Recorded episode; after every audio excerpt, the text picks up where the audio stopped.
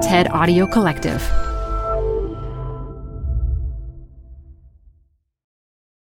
Hi, I'm Debbie Millman. Canva is great for designing visual content for work, no matter what industry or department you work in. Now, your next presentation with Canva Presentations. Start with a professionally designed template and use it as a springboard for your design. It's a serious time saver. Time to present but can't be there in person? Enter Canva Talking Presentations. Record yourself presenting and add your talking head to your slides so your audience can watch your perfected presentation anywhere, anytime. Start designing today at canva.com. Designed for work. Apple Card is the perfect cashback rewards credit card. You can earn up to 3% daily cash on every purchase every day. That's 3% on your favorite products at Apple, 2% on all other Apple Card with Apple Pay purchases, and 1% on anything you buy with your titanium Apple Card or virtual card number. Visit apple.co slash card calculator to see how much you can earn. Apple Card issued by Goldman Sachs Bank USA, Salt Lake City branch, subject to credit approval. Terms apply the word color is definitely a word I don't care for at, at, all because I, I, understand the, the history behind the word, but I stand behind why why I use the word for the response that is getting at this moment. From the TED Audio Collective, this is Design Matters with Debbie Millman. For 17 years, Debbie Millman has been talking with designers and other creative people about what they do, how they got to be who they are, and what they're thinking about and working on. On this episode, playwright Keenan Scott II talks about how he found his calling. Me being fortunate enough at an early age to realize that my purpose is storytelling.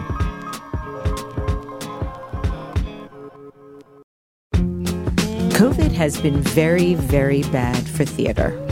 From ushers to lighting directors to actors, there was no work for well over a year. But playwrights could still write, and as theaters slowly welcome audiences back, we finally get to see what some of them have been up to. Among the most anticipated plays of the season is the Broadway debut of Keenan Scott II's Thoughts of a Colored Man at the Golden Theater. Keenan Scott is a playwright, yes, but he's also a poet, an actor, a director, and a producer. He joins me to talk today about his play and his career. Keenan Scott II, welcome to Design Matters. Thank you. Thank you. Thank you for having me. How are you?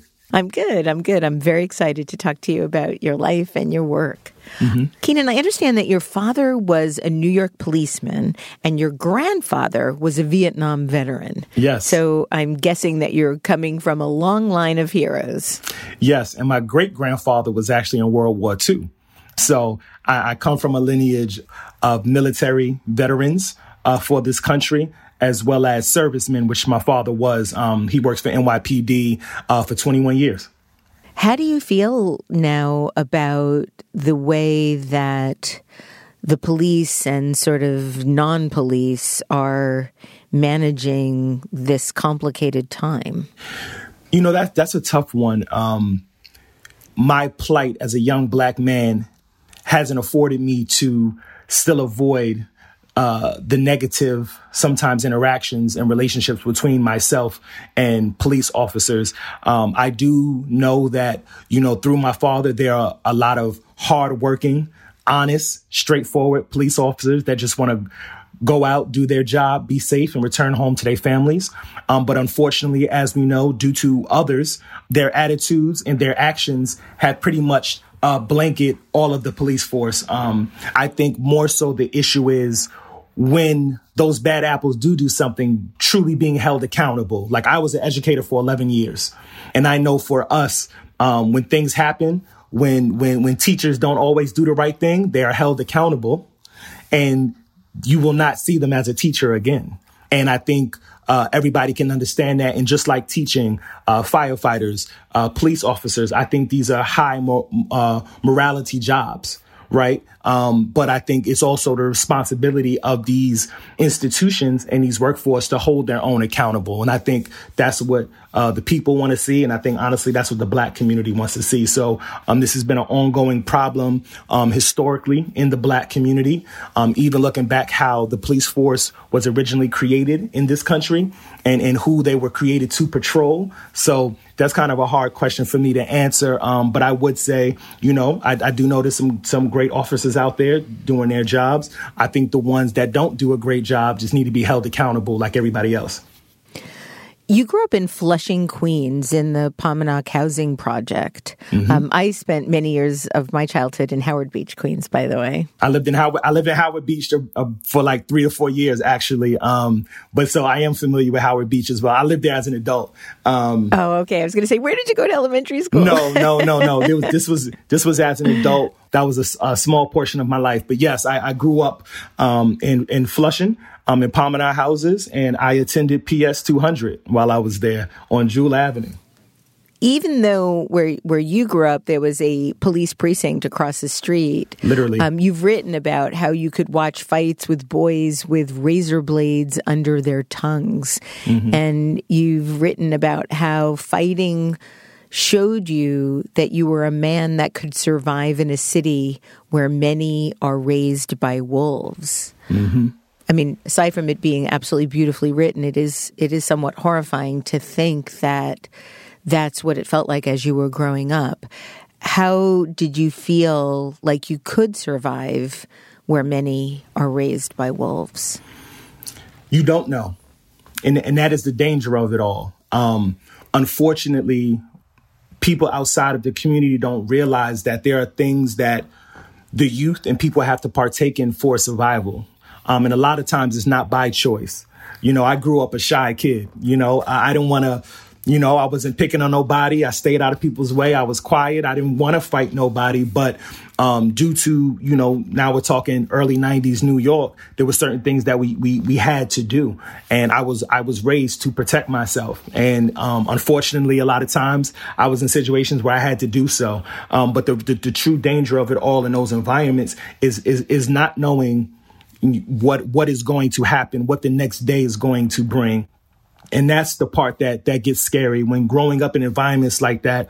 A lot of it seems uh, natural. I was seeing, you know, um, at times the drugs, the, the the violence, and things of that nature. But on the flip side, my childhood was beautiful. You know, it was a vibrant time in New York. It was, you know, hip hop was at its height, and in my storytelling, I try to show both both sides of it because it wasn't just all one way. Um, but but absolutely, um, there was there was a lot of things that I experienced um, growing up in the projects in New York, like like many others. I understand you saw the movie Toy Story when you were seven years old and decided right then and there that you wanted to work for Pixar. Um, yes. Did you want to work in animation or did you want to work in storytelling? Animation, animation. So I, I always like to say my God given talent is drawing. Um, I've been doing it since I could remember. I don't remember a time starting anything I could get my hands on, whether that was, you know, crayons to, to charcoals to watercolors. So that's like my, my, my first love in life. And I believe Toy Story, the first one came out seven. I was like seven, eight years old, I believe. So that's about 94. I think the movie came out. Um, and it changed my life. I, I remember, uh, asking teachers and asking my parents to say, Hey, w- what is that called? What is that? And remembering it being so new, but somebody telling me, Hey, those are computer animators.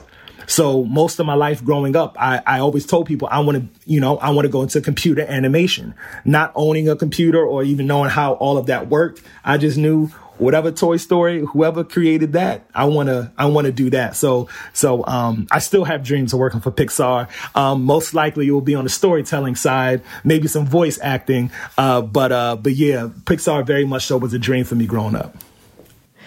You've talked about how as you were growing up, adults treated your adolescent emotional life as that of someone much older than you, mm-hmm. which held you to a higher standard than your white classmates. I'm assuming that this is a common denominator for young boys of color. Mm-hmm. How did you manage that emotionally? How did you feel as you witnessed this sort of different standard for the boys around you? You know, as as as a young kid, um, it angers you um, because as a kid, you still notice the treatment is different, um, and we see that often in the news now. When when a when a when a young black boy loses his life, he's usually described as a man, and he is a child. Um, my white counterparts, males, they're still considered boys up into college age. You know, so me being an educator, um, even looking back at my youth, realizing um, how easy it is for us to slip through those cracks just from the difference of reading level. When certain behavior is exhibited, it's treated more harshly um, we we are suspended more because of the learning curve. We are sent to special education more than our white counterparts, and these are things that I might not have had the terms for when I was a boy, but I definitely did feel that, and that treatment is internalized and that rage starts bubbling, that anger starts to start this fire inside you where you don't really know um, how to explain it or where it comes from as an adolescent. And those things and, and can be acted out in different ways, right? Whether that's uh, frustration towards your peers, adults, um, authority. We have to learn how to handle adult situations before we're even adults. And that's a very hard thing to navigate. Um, so for myself, I've always had a village around me. Um, my, my, my family has always been here to support me. I was raised by a village and I contribute who I am to them and, and them pouring in confidence, in love, in joy, um, self awareness, and all of those things that my family gave me, which I know some of some of my, uh, my peers didn't have. Um, and and and and their lives took very you know different paths than myself. So I've contributed a lot of that to um, my family, the village that raised me, um, and God. I always feel like God has had His hand on me, um, and but here I am, and and I can only you know do do the best I can do and try to be the best person I can be.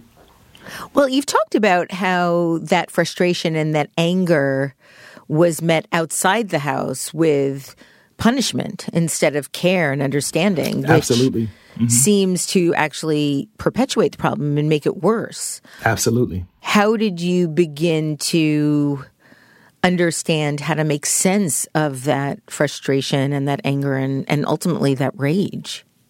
It just came in time. There's really not one answer for it. I just know as I matured, as I started to experience more things, my frustration and my anger got fueled and put into my art, um, into me playing sports. You know, um, I was very much so focused on playing football and basketball growing up, basketball being my main sport, me always being an artist and always funneling that energy um, inward in, in, into into those things, especially my art. Um, eventually into my performing and writing. So for me, that was my saving grace. And you know, now being married um, with the child, um, I've become way more retrospective about my thinking and my acting um, because it's not just for myself. Um, it's for my family. So me, I'm always on a quest spiritually to be the best person I can be, um, be the best leader I can be for my household, be the best husband, be the best father, um, be the best brother and friend. It's it's it's evolution.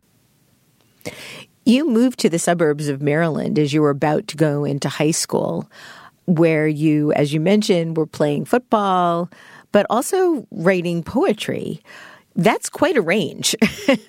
what first motivated you to turn to poetry as a way to express yourself? So actually, I moved I moved to the suburbs of Maryland before I got to junior high school. For me, growing up especially elementary school, the beginning parts of junior high, um, I struggled academically, um, especially when it came to English. Um, I always excelled in all my art classes and things like that, but I didn't realize until I was older that I was actually dyslexic. So therefore, it affected my learning and how I received information as a child. And I would say that I never had a teacher take the time to figure that out about me and figure out what my strengths were so I could excel academically. And that goes back connects to the conversation we just had about um, how young black boys are viewed older than what they are. You know, I almost slipped through the cracks because with young black boys, we're often not um, approached with care and, and patience. So therefore, it's like, oh, if the struggle academically, you need to go to special education. And that's where I was sent for many of my courses. Um, it wasn't until sixth grade, I was after elementary school, I was I was put in all special ed classes. So when I was a youth, talking back in the 90s, um, there wasn't inclusion classes. So when you was in special ed, usually you was in a basement, you was in around the corner, you was in a classroom that was off away from everybody else. And I remember being in sixth grade, a lot of my peers weren't in special education. They was in, you know, regular courses and or um, honors courses. And um, at that time, I, I internalized that in a way to where it made me feel dumb. So I never forget asking my guidance counselor to put me in all honors classes, which is wild, right? To go from special education to skip regular average courses, but they called it, they called it average classes to honors. And um, my guidance counselor said, Are you sure that's not a usual? I said, Yes, I want to be in all honors classes. Such and such, my friends, they're doing it. I hang out with them every day. I think I can do it too. And kudos to my mother. Uh, she said, if Keenan says he can handle those classes, then he can handle it. From that day forward, I was never in special ed classes again. Um, sixth grade was the last time. Um, and I say that to say, I never viewed myself as uh, a great academic student. That was my sister, the straight A student, my older sister. Um, got to eighth grade, got a poetry assignment. After turning in the poetry assignment, it was written so well that the teacher thought I plagiarized it. But it wasn't until that moment where that reaction showed me that that I can write creatively better than most. And then after that, um, I started just writing to myself and use it as a personal journal to get my emotions and feelings out, um, which is the, I guess, the the cliche uh, story for every poet.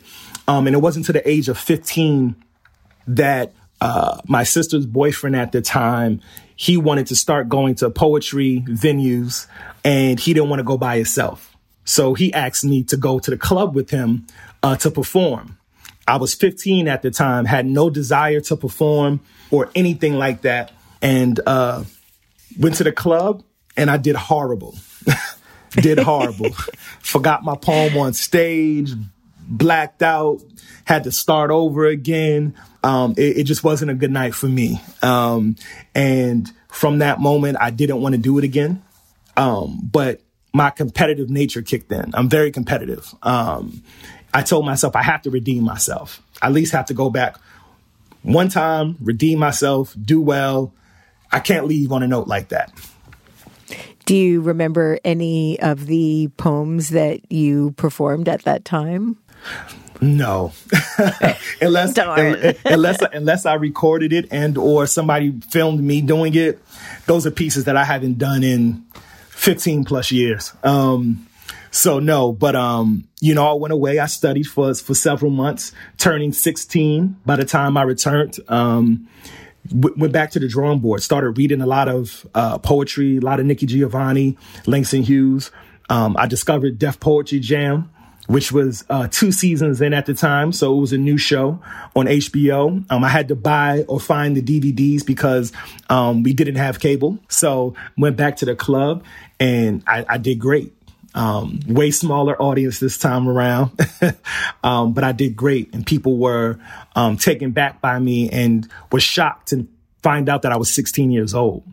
That's when I got bit by the bug, and and I went from there. And then I started going back again and again. And I, and I loved it because it was like a double life for me. I was going into the city, you know, at night to perform and compete against adults. And then I was going, going back home and getting ready for class in the morning for high school. So that really led me on a path to, you know, where I am today. What made you decide to study acting at Frostburg State University in Maryland as opposed to poetry or animation? My focus has shifted um, from drawing and animation.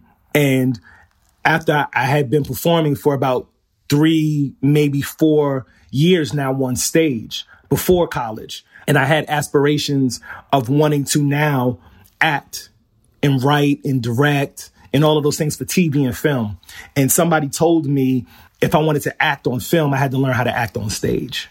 So I said, okay, cool. I said, if I, if I go to school and I study performing on stage, I was already a performance poet. I figured that would be a subject that would keep me in school and something that I would be passionate about. I didn't, I didn't want to go to college and um, just get like a business degree or something like that. It wouldn't have kept me there, to be honest. And that's when I decided to study acting in, in Frostburg. At school, you found that the professors stuck closely to the classic canon of playwrights like Chekhov, Arthur Miller, Ibsen, Tennessee Williams, Shakespeare. And while you grew to appreciate this work, you didn't see yourself or your community in their prose. Back then, did you find any work that reflected your world?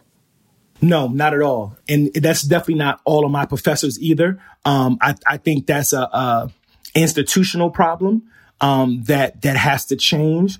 Um, I think there's way more works um, that that are in the American canon now um, compared to even 15 years ago. There wasn't a Donja Love, uh, Jeremy O. Harris, uh, uh, Katori Hall in, in the form she is now, um, a Dominique Morisseau, and so forth. I can name many now. Um, so, yes, my professors exposed the program to the classics, um, as well as they did expose us. Um, I did discover Ntozake from my professor Marzi during my sophomore year. More so, there weren't any stories that spoke to me in my generation. There was no contemporary stories that I was exposed to and or put in front of me at that time that I could say, hey, this is me. This is my community. I can see it on stage. It didn't exist. So as a poet, um, I figured instead of complaining about it, I wanted to create what I didn't see. And I and, and it was a small novel idea, really. It was myself. There might have been four black men in the program. I was like, hey, I want to write something where if we stood on stage, it would represent us. We could talk the way we want to. We could walk the way we want to. We wouldn't have to try to fit in a box where we wouldn't have to change who we were. Me being from New York, one of my partners being from DC, another being from Baltimore. I wanted to create something that we can hold on to. And really that was my mission. And not realizing that that was, that was the origins of me writing Thoughts of a Colored Man back when I was a sophomore in undergrad. What was the reaction to the early iterations of Thoughts of a Colored Man from your professors? They loved it they were the ones who gave me the space to produce it. Um, I love them to death. To this day, they still support me. They travel wherever I go.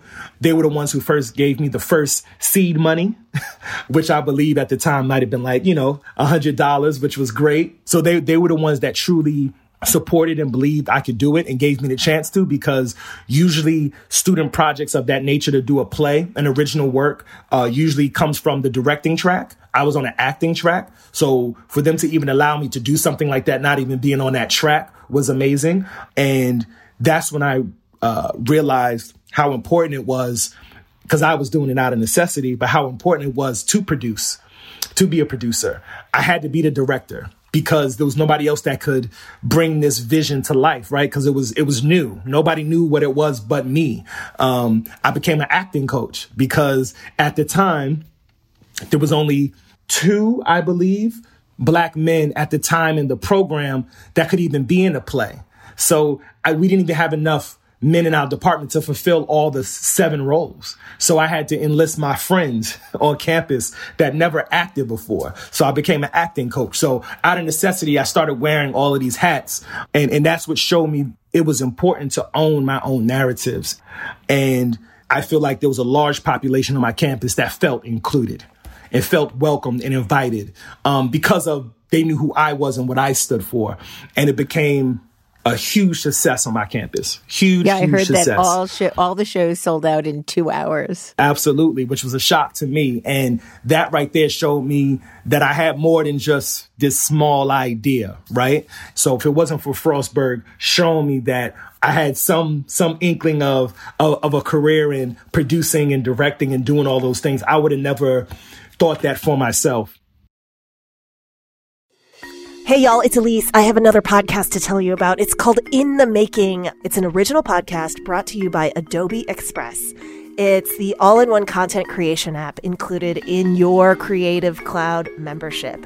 In the Making takes an honest look at the challenges and rewards of being part of the creator economy. The series kicks off with Puno, who is a creative director and educator. On the show, host Teresa Au explores how you can use the principles of design to create a career you love. Puno did it. Puno is a web designer and content creator and the founder of an online education platform called I Love Creatives. And on the show, Puno shares her journey from working on the Call of Duty video game to building both a design studio and a trade school for digital design. Puno has practical advice for taking a thoughtful and iterative approach to career building. Most importantly, this show is actionable. It's about how you can take your own next step in the creative world and into the creator economy. It'll help you discover creative, intriguing people who are making a living and it'll probably inspire you no matter what you do. I know it certainly did for me. Search for In the Making in your podcast player. My thanks to In the Making and Adobe Express for their support. Hi, I'm Debbie Millman. Canva is great for designing visual content for work, no matter what industry or department you work in. Now, your next presentation with Canva Presentations. Start with a professionally designed template and use it as a springboard for your design. It's a serious time saver. Time to present but can't be there in person? Enter Canva Talking Presentations. Record yourself presenting and add your talking head to your slides so your audience can watch your perfected presentation anywhere, anytime. Start designing today at canva.com. Designed for work. You stated that you used the specific word colored to spark a visceral reaction like it did during the civil and pre civil rights days. Mm-hmm. How do you feel about the word now? It's definitely a word I don't care for at, at, all because I, I understand the, the history behind the word, but I stand behind why why I use the word for the response that is getting at this moment. Because um, right. it's sparking a conversation. It's having people like yourself and many, many others asking why use that? What's the reason behind it? And when they find out what the reason is, they understand it. And for this particular show about stereotypes and tropes and dispelling them and turning them on its head, realizing that using the word colored, because that was a time that my people were labeled with that, coupled with the show, it makes sense to use that as well as when I tell people it pays homage to um, the literary works that I've read in the past, the, the great writers and revolutionaries and artists that I followed, whether it's for Color Girls, whether it's Colored Museum and literary works of that nature, I wanted to pay homage to them as well. You not only use it in the title, you also use it as part of the stage setting with the mm. word very prominently, just the word colored across the screen that exists the on the mm-hmm. stage, mm-hmm. the billboard. Yeah. That was something that was extremely in your face. Yes, um, and I cannot take credit for that. That idea was by our brilliant uh, set designer, Robert Brill. And he wanted to do exactly that, what you just said. He wanted to be in your face. He knew by putting the word color that big, because our billboard is, is true to size, he wanted the audience to be confronted by the word and already bringing their pre-conceived uh, ideas and thoughts of the word colored. And he wanted them to have a feeling right when they walked into the theater. And he wanted everybody to be confronted with the word colored, knowing that this piece you will be confronting a lot as a human being. It just so happens this story is told through the lens of black men, but it's it's a human story where this mirror not only turns to ourselves as black men in the black community, but it also turns the mirror to society as well for them to look into. So um, that's why he chose to put the word colored on the billboard. And I, I, I, thought it was a brilliant idea when he first brought that to myself and our director, Steve Broadnax the third. It reminded me a little bit of the mirror that's on stage in Jeremy O. Harris's slave play. Mm. Um, it's a particularly rich time on Broadway right now mm-hmm. with productions like yours, Thank Jeremy's, you. the several plays that Lynn Nottage has opening, mm-hmm. um, Antoinette Nwandu's play, Pass Over. Do you think that this is what we will see to be the norm in terms of diversity and representation on Broadway now, or do you think it's a response to the times but not a permanent change? What are you what are you are you feeling optimistic or pessimistic about this? I, I feel very optimistic, but I do feel like in large part because of the amount, it is a response to what happened last year and gatekeepers and the owners of theaters being called out. I think it will take more time to see if this is a permanent change. I hope more voices are championed and produced from disenfranchised communities, not just the black community, but all communities. Yes, this is the first time seven. I think the number's even growing. I think it might be up to nine now. Um, black playwrights coming to Broadway. But in actuality, outside of stories that are driven usually by white males in the theater space. There has been seven, eight, nine of the uh, uh, um, type of plays all at the same time on Broadway ever.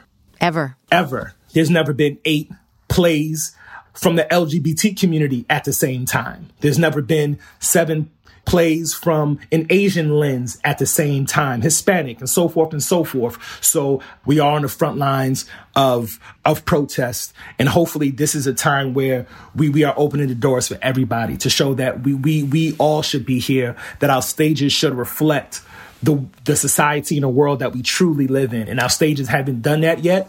Um, we are inching closer, and I'm very optimistic. I am very humbled and blessed to be a part of a season that is bringing forth this change and the conversation. And I appreciate um, the Shuberts championing my voice them giving us a verbal commitment before the actions of last year. You know, um, the Shuberts were supporting this piece and my voice and me as an artist back in 2019 when we were doing our regional run before um, the events of last year, before the pandemic. So I, I, I can confidently say that the Shuberts were were already putting their best foot forward before the Shuberts, though, and I would say from 2009 through to 2017, 2018, you were developing and workshopping Thoughts of a Colored Man independently. You were maxing out your credit cards, saving mm-hmm. up money, turning mm-hmm. to your family members, yes. um, making them investors, producing the play in independent houses up and down the East Coast. Yes. What gave you the sense that this play deserved its moment? I've written other works um, that people will see in the near future. I've auditioned for a lot of things. I've been a part of a lot of other projects. It was always something special about this project. And really, it was the voice of the people. I can't tell you how many times I heard messages of, uh, can you bring thoughts to my city? Uh, when are you going to do it again? I missed it because, you know, back then I was only able to uh, afford doing it for like a weekend. So it's, it's messages from young black artists that I receive all the time um, about how inspiring the play is, um, how seeing me and my journey gave them the confidence to not quit or not to give up. And, and hearing and seeing things like that over the years has truly given me the, the confidence in myself and his story to keep on going because of how important I saw it was to so many people and me being fortunate enough at an early age to realize that my purpose is storytelling. Regardless of the medium, stage, TV, film, music, poetry, painting, you know, I am a storyteller and knowing that that is my purpose and realizing my gift I think Pablo Picasso said it, you know, once realizing your gift, now it's your life's purpose to give it away. Over the years, how has the story within the play, how has the play itself evolved? You've been working on it, workshopping it, developing and, and producing it now for well over a decade. Mm-hmm. How has the story changed, if at all? I started writing when I was 19. Um, now I'm 34, going on 35, married with a daughter. Um, I'm a different person mentally. These characters literally have grown up with me. um, so as as I grew, they grew. As I experienced things, as I saw the world change around me and things happen around me, so did the play. People always ask me, why did I choose to set it in Brooklyn and not Queens, where I'm from? And when the threat of gentrification came in, I thought there was no better place but to showcase the old and new in gentrification in Brooklyn. And while I was honing in a lot on those details and nuances of location and, and, and themes throughout the piece, I was living in Brooklyn. Um, and I was seeing the effects of gentrification, um, remembering how Brooklyn was as a kid when I used to come and visit my grandfather that lived here. But of course, going forward, the way I designed and, written this play, it could really take place in any space that's experiencing urban renewal. Um, so this play has definitely evolved over the years. I have been blessed to work with tremendous, tremendous artists. And as an actor, I lean on my actors when I work with them. So this play wouldn't be what it is if I didn't work with the incredible artists I have over the years as they brought their experiences to the table. So there's a little bit of DNA and, and a little bit of everybody I worked with over the years as well. So I can't take all that credit. So the play has definitely changed since I first wrote it 15 years ago.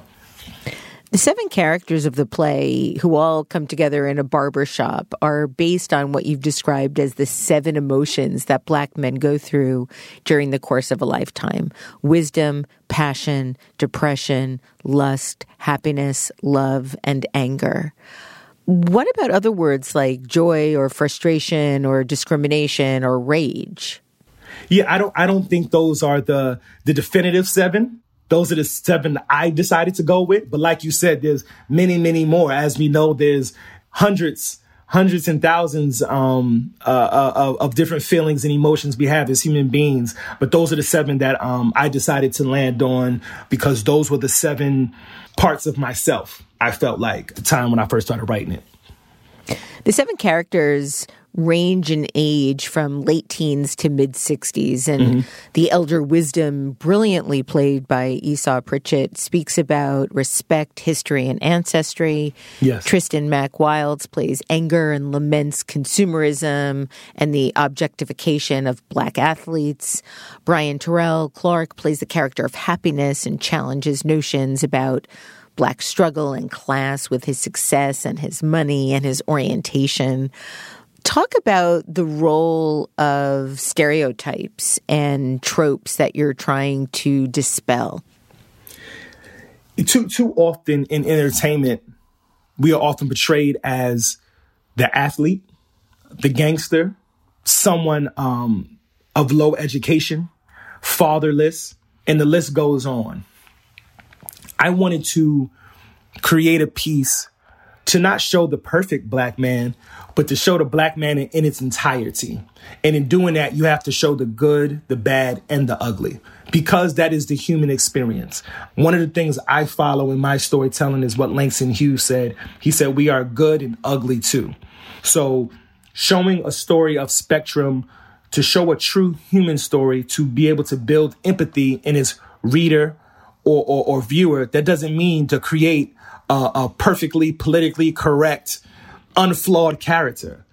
Showing a human story is showing someone in all of their flaws because that's where you get the relatability. And that's what I wanted to create in these men. And I wanted to show them in different ways. I wanted to show a business owner, an entrepreneur in wisdom. I wanted to show a husband who is happily married to a black woman and they're excited uh, that their child is on the way. We don't often see that.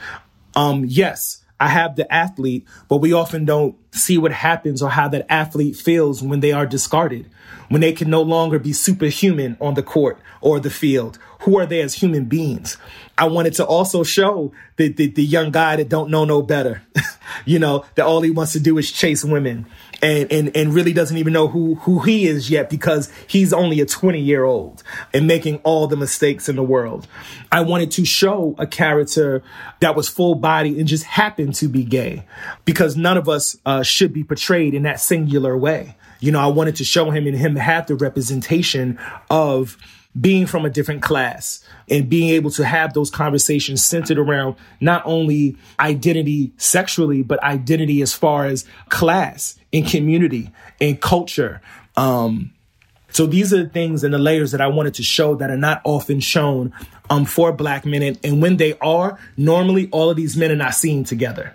And you would think that all of these men could not exist, and they do. These men walk around my community and all the communities that I've ever, ever lived in. And that's what I wanted to showcase. I wanted to show the spectrum all at the same time to see the range, to show that we are not monolithic. I loved the way you wrote the character who we ultimately find out is gay mm-hmm. because until he states that he is, and he's talking about his relationship, I think most of the people in the audience just assumed that he was a heterosexual man talking about his wife. And right, I love right. the way you played with us in that way. Keenan, you say you don't write perfect characters, that you create them all to be flawed mm-hmm. because that's where we see humanity. Mm-hmm. What do you think the, are the flaws that make us most human? All of them. um, you know, it's, it's, it's, it's hard to pick one, right? As human beings, we, we are so flawed. We, we at times have egos. We fall into temptation. We lack discernment at times. There, there's a lot of things that I can name, but I think, um, through all of those flaws, hopefully, um, most of us are on a journey to avoid those mistakes, fix our flaws, be the best person we can be until we reach our end days. That's what makes the human existence beautiful. Um, that most of us internally don't want to dwell in our shortcomings and our flaws, and we want to set ourselves on a journey to correct all of those things. And I think that's what makes our existence beautiful. You've said that you identify most with your character named Passion. Yes. Why is that? I'm a passionate person. I've always, I always have been. When I, when I often speak, my passion get, gets confused to something else because, you know, um, I speak very passionate, of very high energy, especially when it comes to my art and, and things that I love. And I've, I've always been driven by my passion. I've, I've always, regardless of what I was doing in life, whether that was football, basketball, painting, writing, I was always very passionate about it and very disciplined about it. Um, and like the character of passion me also being an educator i was i was passionate about the youth and i was passionate about helping them and saving them in the best way i could whether that was showing them that i am them and there is a way out and and the negative things and choices can be avoided. Um, so for me, the character of Passion um, was always very close to me and probably has most of my DNA in that character. Passion also delivers the last message of the play. He has the last the last mm-hmm. bit to say. Is that a, a moment of optimism you're trying to provide? Absolutely. Absolutely. I've, I've always been optimistic, uh, more at some times than others. Um, but I, I'm, I'm naturally an optimistic person. And I think in the entertainment field, you have to be extremely optimistic because you spend most of your career hearing no's until you might hear that one yes and hopefully string that one yes to another yes and hopefully create a sustainable career. But um, in this field, I think you have to be so optimistic about what's to come, where your career is going to go, the tasks that you're trying to fulfill and uh, the goals that you're trying to acquire get you to a certain point. So I think just naturally, I've, I've always been an optimistic person you really created this play now on Broadway through the sheer force of your will. Um, but mm-hmm. you're not mm-hmm. just doing that, you're doing other things as well. Um, so, the last two things that I want to talk with you about are two other endeavors you're involved in. First, you were awarded a TED Fellowship. Yes. Um, the TED Fellowship recognizes individuals that work on world changing ideas and provides them with tools to amplify the power of their vision. What has the collaboration with TED been like for you? TED has been phenomenal.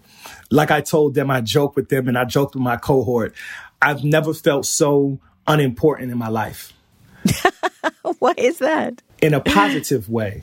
And okay. I say that to say, when I first met my cohort, I felt so honored and privileged to be in this fellowship because all through Zoom, because we were still in a pandemic, everybody was from a different country people were from all over the world. I've never been a part of an organization or a group like that.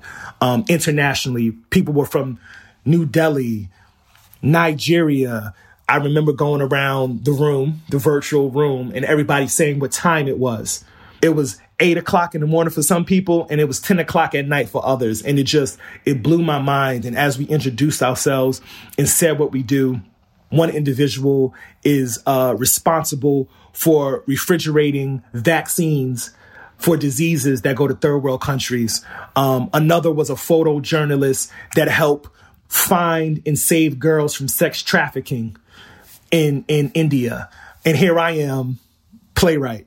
so for me, I jokingly say that, but I mean it in the most powerful way that I've never felt so unimportant in my life because being with these innovators and inventors and scientists, realizing that these are the people that are so unsung.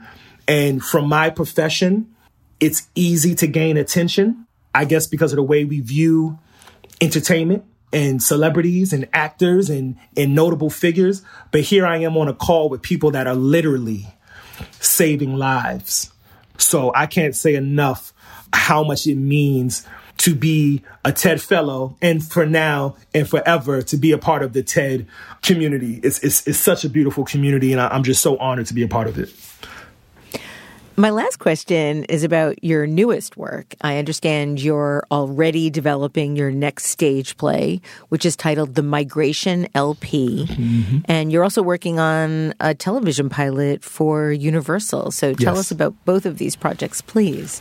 Amazing. Um, the Migration LP is a very important piece to me where I wanted to show how the family's lineage and legacy lasts throughout um, the years. So really, it starts in the 1920s about a father that wants to move to Harlem because he's a dreamer, he's a performer, and he wants to move to Harlem from the South to better his family. But throughout the play, we see what that decision does for his lineage throughout the decades of American history. So we explore the 70s, the 40s, the 90s and the now. And we see how that one decision back in the 20s that father made for his family, how it affects his lineage um, through, throughout different decades of American history. And I, I think it's a beautiful piece. Um, amazing characters. It's over 20 characters in the play. Hopefully it'll be on a stage somewhere in the city um, next year for people to be able to see. Fingers crossed. I'm still working on those things. Um, my pilot at Universal, I can't speak on exactly what the idea is, but I'm very excited to be working with Universal and, and to be developing my first TV pilot commercially with, with such a great great studio. That's a project that um, hopefully people will see on the screen here, here in the near future. But it's it's, it's also a great project. So um, I'm very excited about the, the pilot that I'm doing over at Universal as well. Keenan Scott, thank you for making such good and important work. Thank you. And putting it out in the world for all of us to be able to share. And thank you for joining me today on Design Matters. Absolutely. Thank you. It's, it's an honor. Thanks for having me. Keenan Scott II's play Thoughts of a Colored Man is currently making its Broadway debut at the Golden Theater in New York City. It will be on stage through March. It is a must see. You can find out more about all the other things Keenan is up to at keenanscott.com. This is the 17th year we've been podcasting Design Matters, and I'd like to thank you for listening. And remember, we can talk about making a difference, we can make a difference, or we can do both. I'm Debbie Millman, and I look forward to talking with you again soon. Design Matters is produced for the TED Audio Collective by Curtis Fox Productions. In non pandemic times, the show is recorded at the School of Visual Arts Masters and Branding Program in New York City, the first and longest running branding program in the world. The editor in chief of Design Matters Media is Emily Weiland.